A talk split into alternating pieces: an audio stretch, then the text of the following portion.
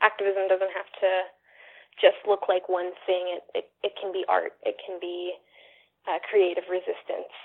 It um, it can be uh, social media based. Do what you love um, to protect you know what you love, essentially.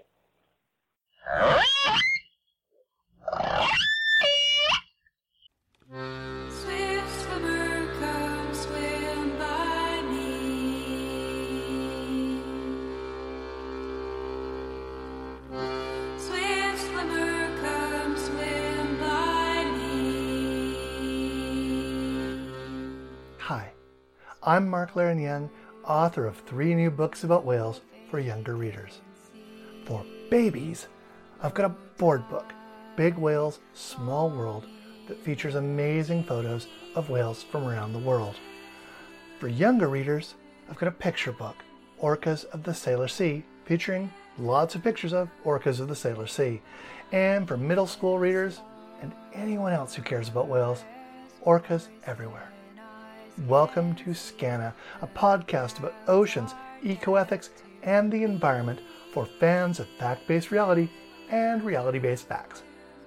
When I was working on Orcas Everywhere, I really wanted to inspire young readers by sharing stories of some of the young eco heroes fighting for our planet. One of those heroes is Ta'Kaiya Blaney of the Sliammon Nation. Now 19, Ta'Kaiya released her first protest song, Shallow Waters, when she was 10. She has given multiple speeches to the United Nations and other major organizations around the world. She starred as an activist in the 2017 movie Kayak to Klemtu, a beautiful film directed by Zoe Hopkins, who we interviewed for Skaana a few years ago. And Ta'Kaiya won a Leo Award for Best Actress for her performance in Kayak to Klemtu. I finally got a chance to a phone interview with her late last year. As I'd hoped, she was an inspiration.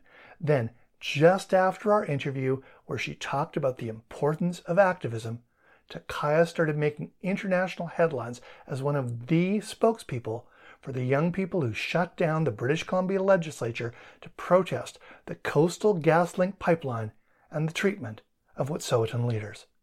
And I thought, now's the time to run our interview with Ta'Kaiya, and we were set to go, and then the world stopped.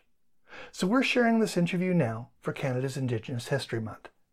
As always, Skaana is brought to you by our amazing and essential pod at patreon.com, including Chantel Shawnee Surrett, Susie Venuta, Simon McNair, Darren Leiren-Young, Robert Anderson, Nancy Campbell, Joseph Planta, host of one of Canada's most essential interview podcasts, Planta on the Line, Eagle Wing, and Joseph Wask.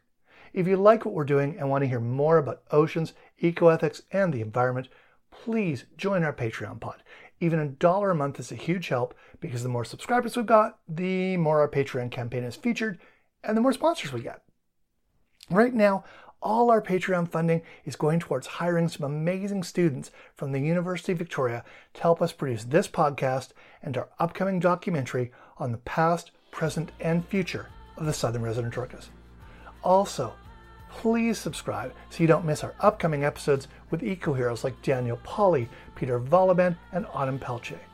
Skaana is also brought to you by Orca Publishing, the publisher of my three new books. You can find out more about the books, the ebooks, the audio versions at orcaseverywhere.com. And all of my books are available at your local bookstore. Please, please, please support your local bookstore during these crazy times. And now, Ta'Kaiya Blaney on the power and importance of young people speaking up for climate justice.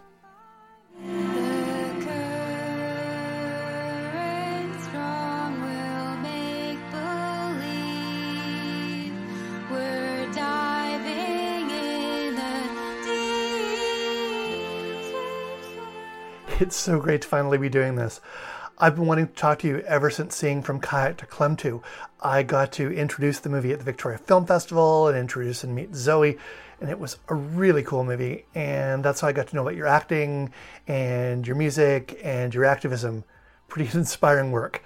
So, can you talk to me about how you got involved with that? Yeah, I grew up around elders and, and relatives in, in my family who made an effort to instill this cultural sense of, of value and, and, what is sacred with our, our waters and our land. Um, so the the work I've done in regards to land defense and advocacy and activism uh, has really been a result of them ensuring that I I had a sense of responsibility towards not just my territory but our but our climate and our earth and responsibility to future generations. Can you talk a bit more about how and why you became politically active? Because it really is so impressive to see just how young you were when you jumped into all this. Well, I got involved with the fight against the Northern Gateway Pipeline um, proposed by Enbridge, which was supposed to go from the tar sands of Alberta to Kitimat, BC. And my way of getting involved was to write a song about the future of the West Coast if there were to be an oil tanker spill, which is something that's very close to home as a Coast Salish person, um, whose community remains to be dependent on the health of our oceans. But uh, I'm I feel grateful that I was in a position with my family where they encouraged me um, to be active and to speak up, and and I felt empowered to do so. Um, but I also think that as an Indigenous youth, there's many aspects of our identity and security and survival that become politicized that require us to take action in order to to feel safe living in this world. And a, a big part of that is violence against environment because as indigenous youth we are really on the front lines of that when it comes to um, you know construction of uh, industrial projects. They often lead to violence in our communities, and, and the the effect that they have on the environment we feel when we, we can't subsist off of the land in the ways of our ancestors. So I, I see a lot of Indigenous youth rising up in this way and, and speaking about climate justice and speaking about the roles specifically of Indigenous sovereignty and, and uh, our, our communities within that. And I don't necessarily think that it's rare. I think that it's um, becoming increasingly necessary for us to survive. Can you please talk about how the video for your song Shallow Waters happened? I gather it came out of a school project. Can you talk about what grade you were in and how that happened? Because this is a podcast where I'm hoping young people and teachers are going to be listening. And I think the story behind this is just really inspiring. Yeah, so um, uh, my mom was actually recovering from brain surgery at the time, so she um, took that period of time to, to homeschool me, and I got to decide what I, I wanted to, to study in terms of curriculum and what I was interested in. So when I became informed about the, the Northern Gateway Pipeline, I, I wanted to explore that more through a school project. And that's what really sparked my sense of like interest and responsibility in, in, in regards to the the threat the threat of this project and led me to to show up at, at the rallies and to to speak at the rallies and, and to further get involved with activism. Is there anything you can tell me about how Shallow Waters was written? Well, as I said, it was um, a song about the future of the West Coast if there were to be an oil spill as a result of the Northern Gateway Pipeline project and, and tanker uh, proposal. So for me, it was rooted in a very real sense of fear as a young person, as an Indigenous young person, as to what the coasts that uh, my ancestors have traveled and subsisted off of for thousands and thousands of years uh, would look like in the span of moments if there were to be something as catastrophic as an oil spill. Do you remember a particular moment that sparked you when you found out about Northern Gateway? Was there some aspect of it that really hit you hard, a speech, something you read? Well, as I said, it was elders. I grew up with people who tried to instill that sense of responsibility to land um, and to water and, and to future generations. And so it's it was never like one moment or something that I read. It was it was a um, lifetime of, of community that led me to to care in that way about about environment. You must have had some really lovely support in terms of going out and speaking out as early as you did. Can you tell me about some of that support and some of the help you received when you started out? I think that my family has always supported me throughout my activism. When I was young um, and and traveling and, and bringing my story and bringing my truth to different places, uh, it would require my, my parents to travel with me, so they're my support system. Has there ever been a book, a story, a movie, a work of art that has really sparked you or inspired you? Hmm. Can't can't think of one specifically. Is there a particular person who inspires you? I think that the people that I see in in communities, indigenous water protectors and land defenders who create occupations in the front lines of um, pipeline construction, um, mining construction, um, to you know to put themselves up to put themselves out there and to assert their sovereignty and um, really be in a vulnerable position with putting their bodies on on front lines, um, like um, Kanahus Manuel with the the tiny house warriors, the Sponson Island occupation, um, the the watch house that protect the inlet um, on on Burnaby Mountain that is um, protesting the uh, Kinder Morgan expansion project. Those the people who have been on the ground, who've been running them, um, and um, you know, putting themselves out there since day one. Those are the people that inspire me. Are you working with any particular environmental organizations? Yeah, I have been working with Climate Action uh, Youth Ambassadors Canada and also with tribal parks, uh, Indigenous culturally conserved areas. So that is uh, working to conserve land through uh, Indigenous community and through through our traditional way of right relationship to land and using conservation as a way of asserting sovereignty. Can you please tell me about the Native Children's Survival Fund? Yeah, so um, I did an intervention at the Indigenous Permanent, or the Permanent Forum on Indigenous Issues at the UN um, on behalf of the Native Children's Survival Fund, and it was essentially asking the, the UN to view in, Indigenous youth as a, a specific area of of need because even in first world countries, the conditions on, on reservation and indigenous community are lacking in inadequate uh, resources and supports, especially for indigenous youth. So you see uh, the repercussions of that being high rates of youth um, suicide and uh, cycles of trauma that are detrimental to indigenous youth. So that was what I was uh, addressing the permanent forum. What was it like talking to the UN? How did you prepare for that? What was that ride like?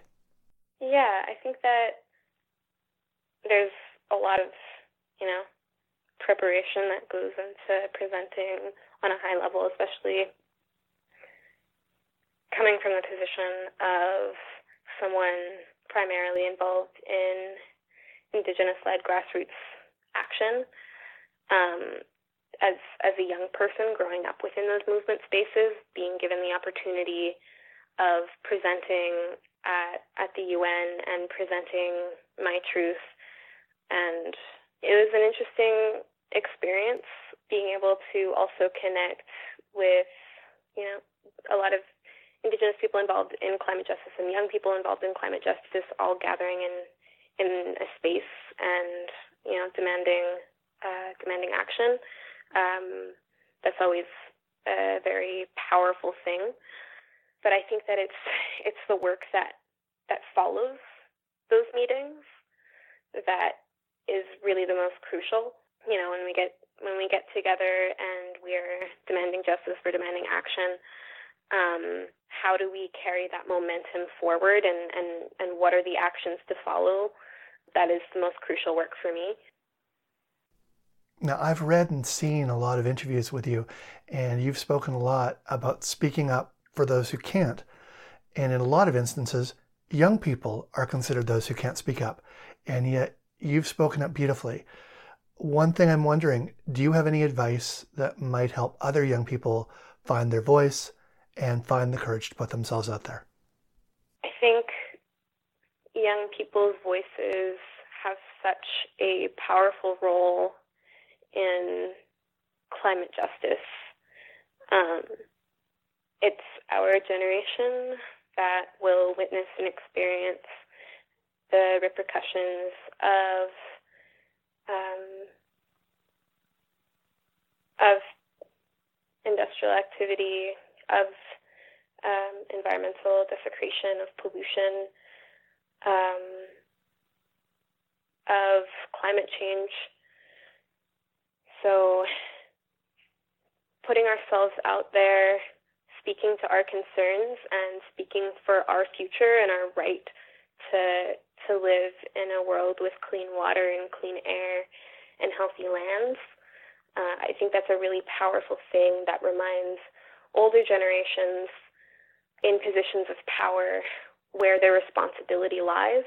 Youth have and youth voices have an incredible power to them. And so I would encourage young people who want to get involved in climate justice to to speak up because um, your voices are so so needed. Do you ever have stage fright, or do you have any advice for young people who are afraid of getting on a stage and speaking in front of twenty people, never mind thousands like you do? Um, yeah, I would get nervous all the time, and I like still get nervous. Um, for me, though, I was always told to just speak from the heart and um, what's needed to be said in that moment. You know, your truth is gonna is gonna come through in the way that it needs to, and and to just yeah, just speak from the heart. Do you remember the first time you saw a whale? Um, I'm not sure what the first time actually was. It, it was probably on um, on the ferries, uh, living on the west coast of uh, so-called British Columbia. We have a ferry system where sometimes uh, you can see whales. So I would say it was probably on BC ferries. Any interesting memories of, of whales? I do a lot of stuff around orcas, so I'm always interested in yeah, actually, I um, I was with an Indigenous youth program that was going to the Channel Islands, and the ferry over there, there was this huge pod of dolphins and three blue whales that we saw, uh, which was like a really powerful experience. in blue whales. What was that like? I, I'd just love to see a blue whale. There was um two adults and one baby, and I remember the program I was with, uh, a lot of a lot of youth were at the front of the ferry and, and singing their uh, traditional like dolphin song, and that's when we started to see dolphins and the whales, and so it was like a combination of um, seeing the dolphins and whales and the power of that, and then also just the power of those songs coming through, just made it a really magical experience.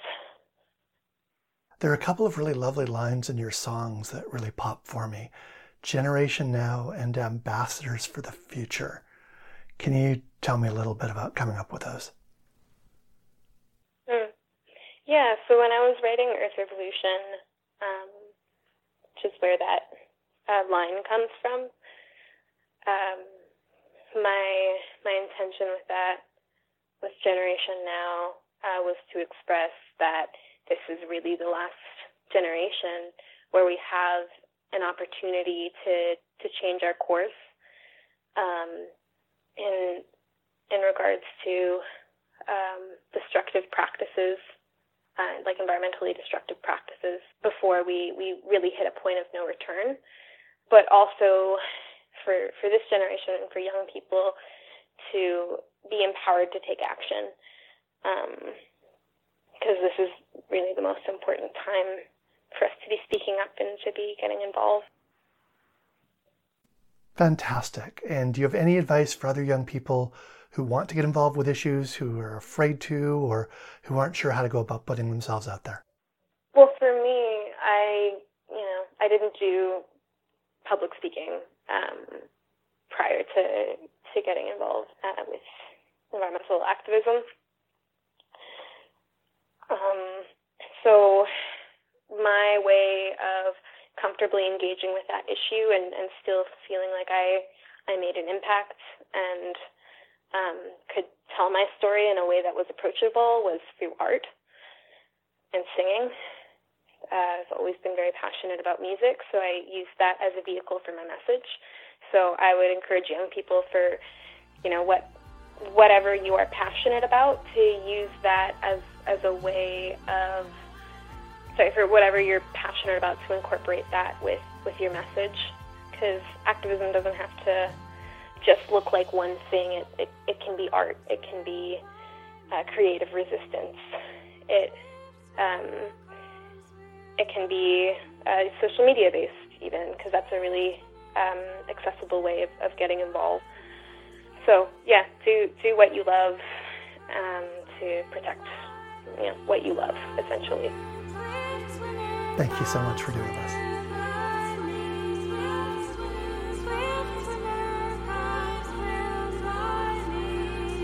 Thanks again for checking out Skaana during these surreal times. Skaana is produced in Saanich, BC, the traditional territories of the WSÁNEĆ, Songhees, and Esquimalt peoples. If you like what we're doing and want to help us share more stories about oceans, ethics, and the environment more often, please join Skaana's Pod at patreon.com.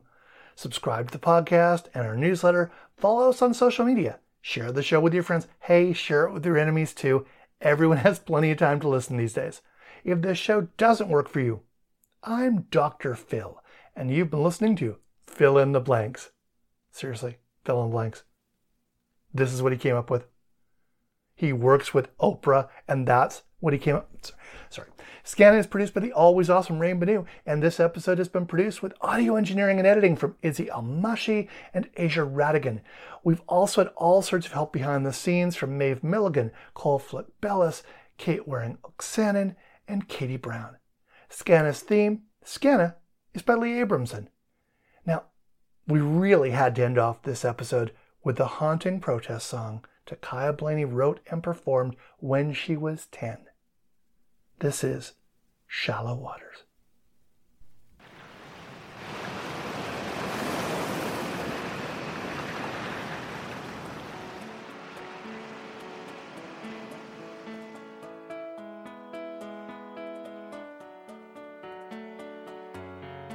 Shallow waters, I can't see your clear waves lapping at my feet. The lifeless black,